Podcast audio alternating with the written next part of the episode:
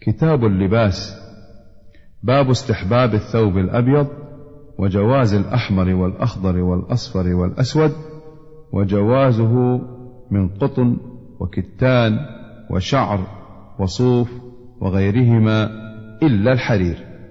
قال الله تعالى يا بني آدم قد أنزلنا عليكم لباسا يواري سوآتكم وريشا ولباس التقوى ذلك خير الأعراف. وقال تعالى وجعل لكم سرابيل تقيكم الحر وسرابيل تقيكم بأسكم النحل. وعن ابن عباس رضي الله عنهما أن رسول الله صلى الله عليه وسلم قال البسوا من ثيابكم البياض فإنها من خير ثيابكم. وكفنوا فيها موتاكم.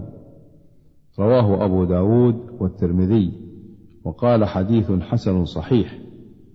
وعن سمرة رضي الله عنه قال قال رسول الله صلى الله عليه وسلم البسوا البياض فإنها أطهر وأطيب وكفنوا فيها موتاكم. رواه النسائي والحاكم. وقال حديث صحيح وعن البراء رضي الله عنه قال كان رسول الله صلى الله عليه وسلم مربوعا ولقد رأيته في حلة حمراء ما رأيت شيئا قط أحسن منه.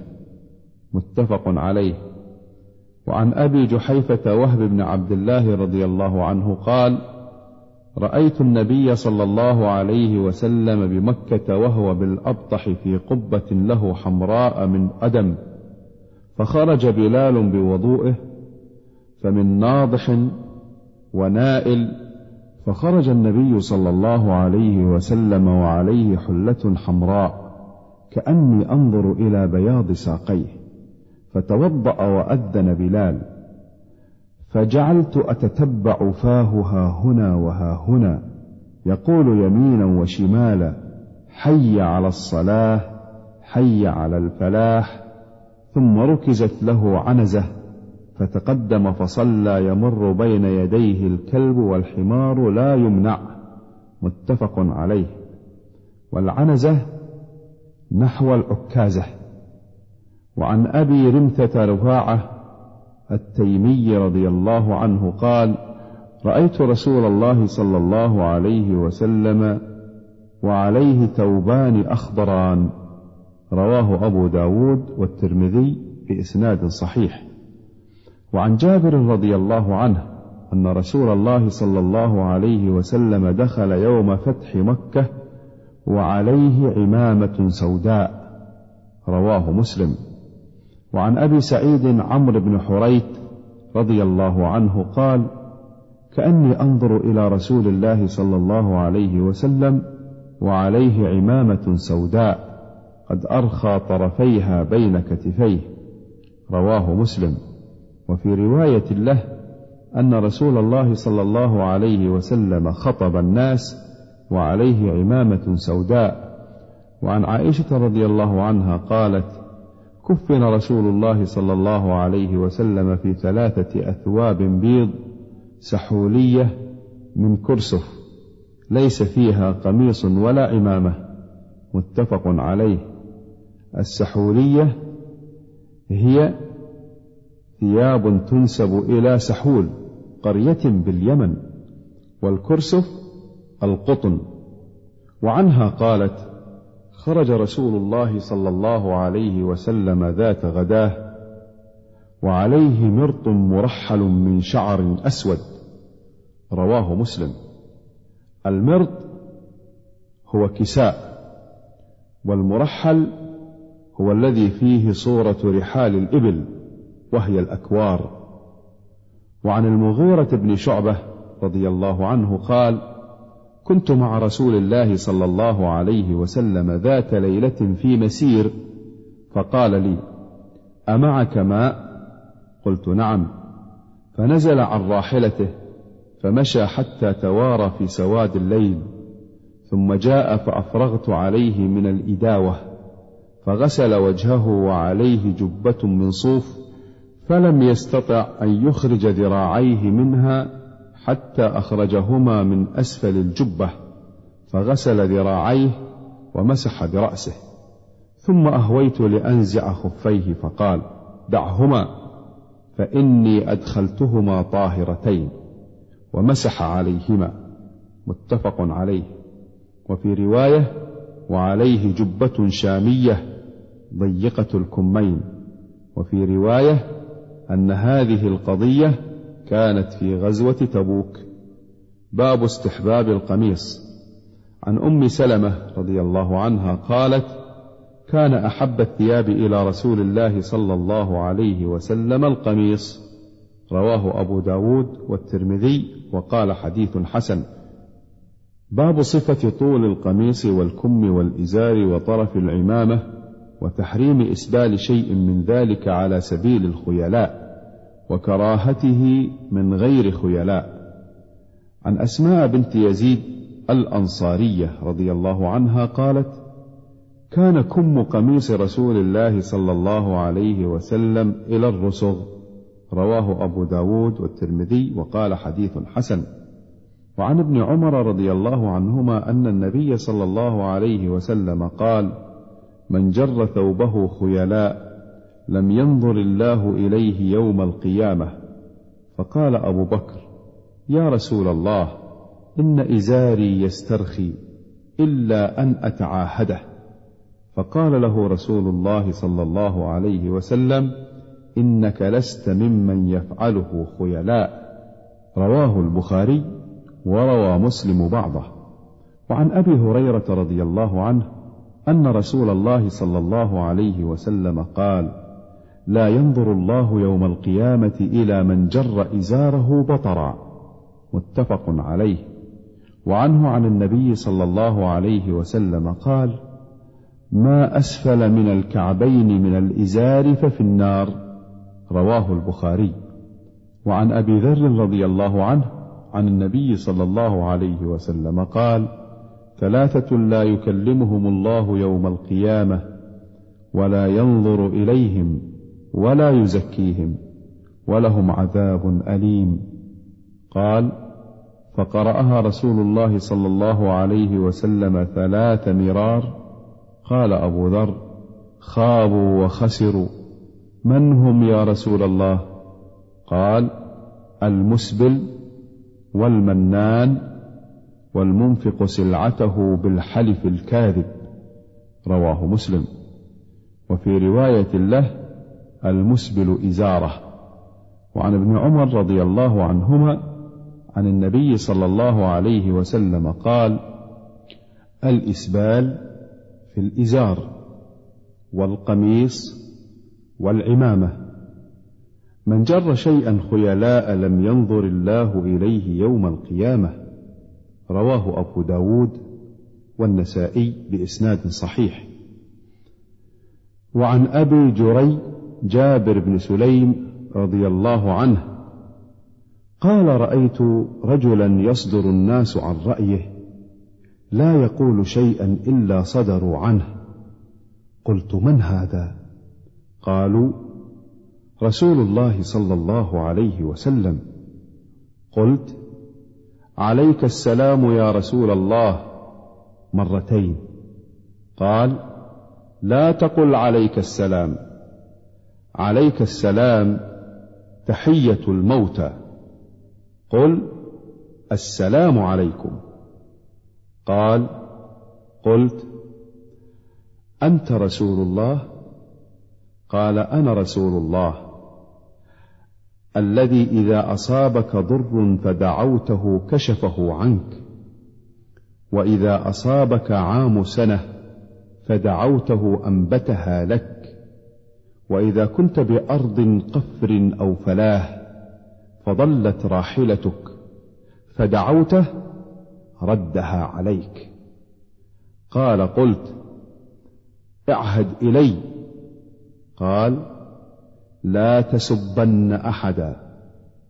قال فما سببت بعده حرا ولا عبدا ولا بعيرا ولا شاة. ولا تحقرن من المعروف شيئا. وأن تكلم أخاك وأنت منبسط إليه وجهك. إن ذلك من المعروف. وارفع إزارك إلى نصف الساق. فإن أبيت فإلى الكعبين. وإياك وإسبال الإزار فإنها من المخيلة. وإن الله لا يحب المخيلة. وإن امرؤ شتمك وعيرك بما يعلم فيك فلا تعيره بما تعلم فيه. وإنما وبال ذلك عليه. رواه أبو داود والترمذي بإسناد صحيح. وقال الترمذي حديث حسن صحيح. وعن أبي هريرة رضي الله عنه قال بينما رجل يصلي مسبل إزارة. قال له رسول الله صلى الله عليه وسلم اذهب فتوضأ. فذهب فتوضأ ثم جاء. فقال اذهب فتوضأ. فقال له رجل يا رسول الله ما لك أمرته أن يتوضأ ثم سكت عنه؟ قال إنه كان يصلي وهو مسبل إزاره وإن الله لا يقبل صلاة رجل مسبل. رواه أبو داود بإسناد صحيح على شرط مسلم. وعن قيس بن بشر التغلبي قال أخبرني أبي وكان جليسا لأبي الدرداء. قال كان بدمشق رجل من أصحاب النبي صلى الله عليه وسلم يقال له سهل بن الحنظلية وكان رجلا متوحدا قلما يجالس الناس إنما هو صلاة فإذا فرغ فإنما هو تسبيح وتكبير حتى يأتي أهله. فمر بنا ونحن عند أبي الدرداء فقال له أبو الدرداء كلمة تنفعنا ولا تضرك؟ قال بعث رسول الله صلى الله عليه وسلم سرية فقدمت. فجاء رجل منهم فجلس في المجلس الذي يجلس فيه رسول الله صلى الله عليه وسلم.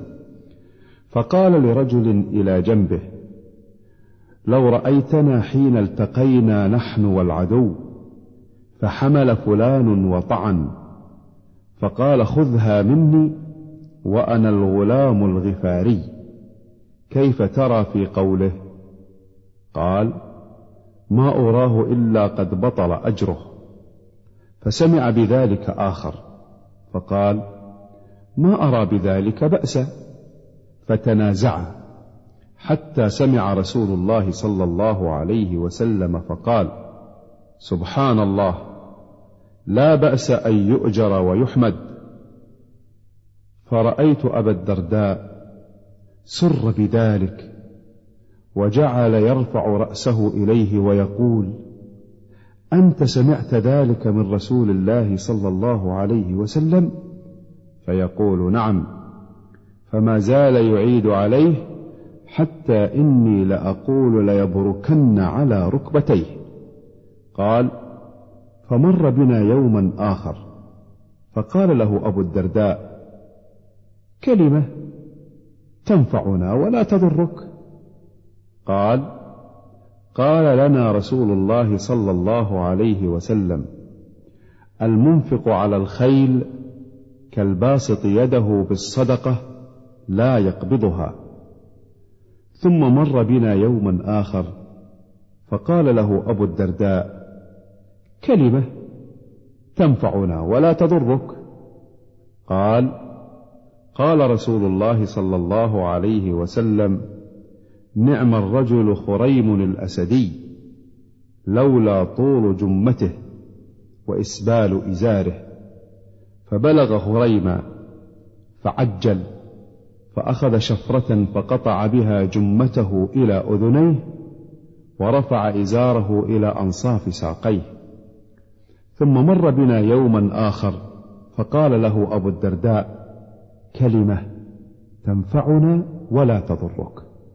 قال سمعت رسول الله صلى الله عليه وسلم يقول إنكم قادمون على إخوانكم فأصلحوا رحالكم وأصلحوا لباسكم حتى تكونوا كأنكم شامة في الناس فإن الله لا يحب الفحش ولا التفحش. رواه أبو داود بإسناد حسن إلا قيس بن بشر فاختلفوا في توثيقه وتضعيفه وقد روى له مسلم. وعن أبي سعيد الخدري رضي الله عنه قال قال رسول الله صلى الله عليه وسلم إزرة المسلم إلى نصف الساق. ولا حرج أو لا جناح فيما بينه وبين الكعبين فما كان أسفل من الكعبين فهو في النار.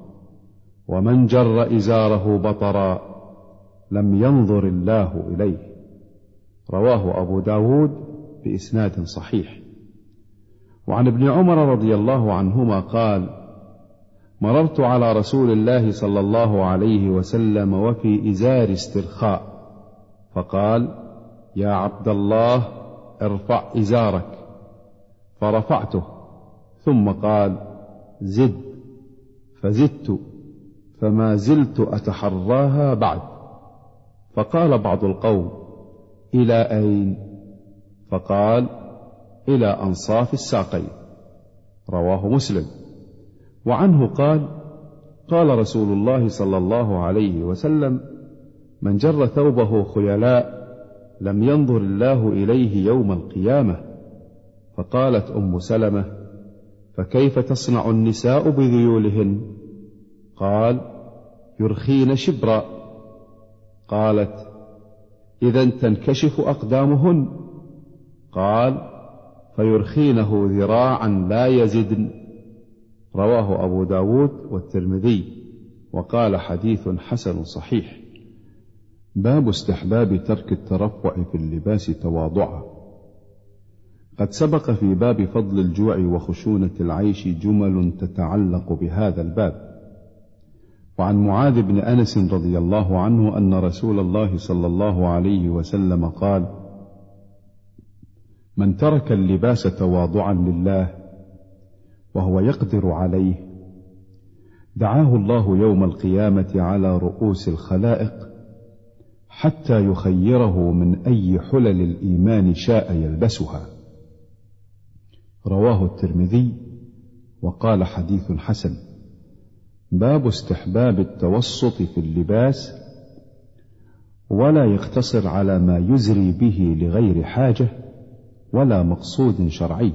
عن عمرو بن شعيب عن أبيه عن جده رضي الله عنه قال قال رسول الله صلى الله عليه وسلم إن الله يحب أن يرى أثر نعمته على عبده.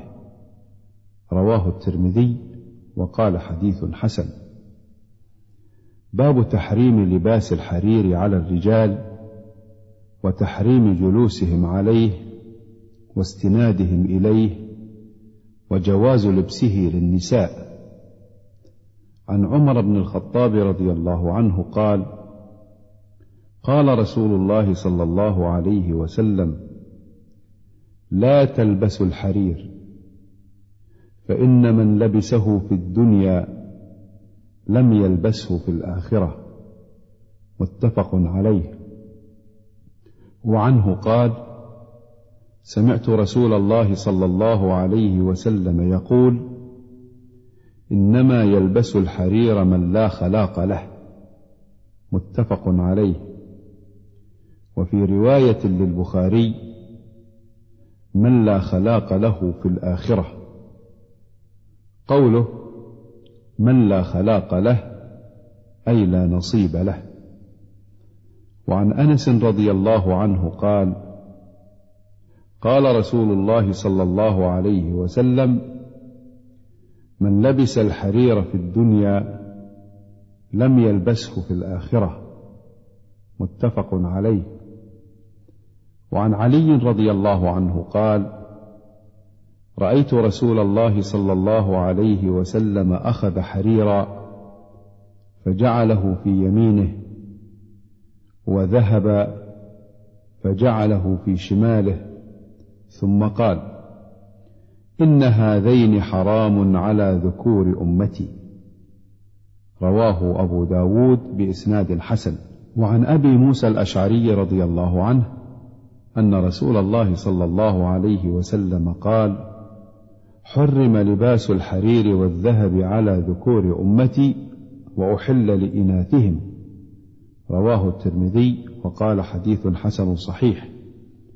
وعن حذيفة رضي الله عنه قال نهانا النبي صلى الله عليه وسلم أن نشرب في آنية الذهب والفضة وأن نأكل فيها.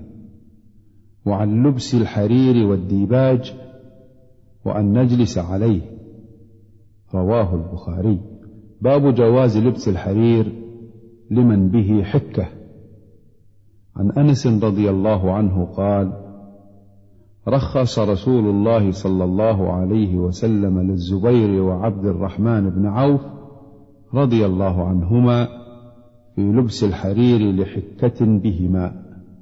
متفق عليه. باب النهي عن افتراش جلود النمور والركوب عليها. عن معاوية رضي الله عنه قال قال رسول الله صلى الله عليه وسلم لا تركبوا الخز ولا النمار. حديث حسن رواه أبو داود وغيره بإسناد حسن. وعن أبي المليح عن أبيه رضي الله عنه أن رسول الله صلى الله عليه وسلم نهى عن جلود السباع. رواه أبو داود والترمذي والنسائي بأسانيد صحيحة وفي رواية الترمذي نهى عن جلود السباع أن تفترش. باب ما يقول إذا لبس ثوبا جديدا أو نعلا أو نحوه. عن أبي سعيد الخدري رضي الله عنه قال كان رسول الله صلى الله عليه وسلم إذا استجد ثوبا سماه باسمه عمامة أو قميصا أو رداء يقول اللهم لك الحمد أنت كسوتنيه أسألك خيره وخير ما صنع له وأعوذ بك من شره وشر ما صنع له. رواه أبو داود والترمذي وقال حديث حسن. باب استحباب الابتداء باليمين في اللباس. هذا الباب قد تقدم. تقدم مقصوده وذكرنا الأحاديث الصحيحة فيه.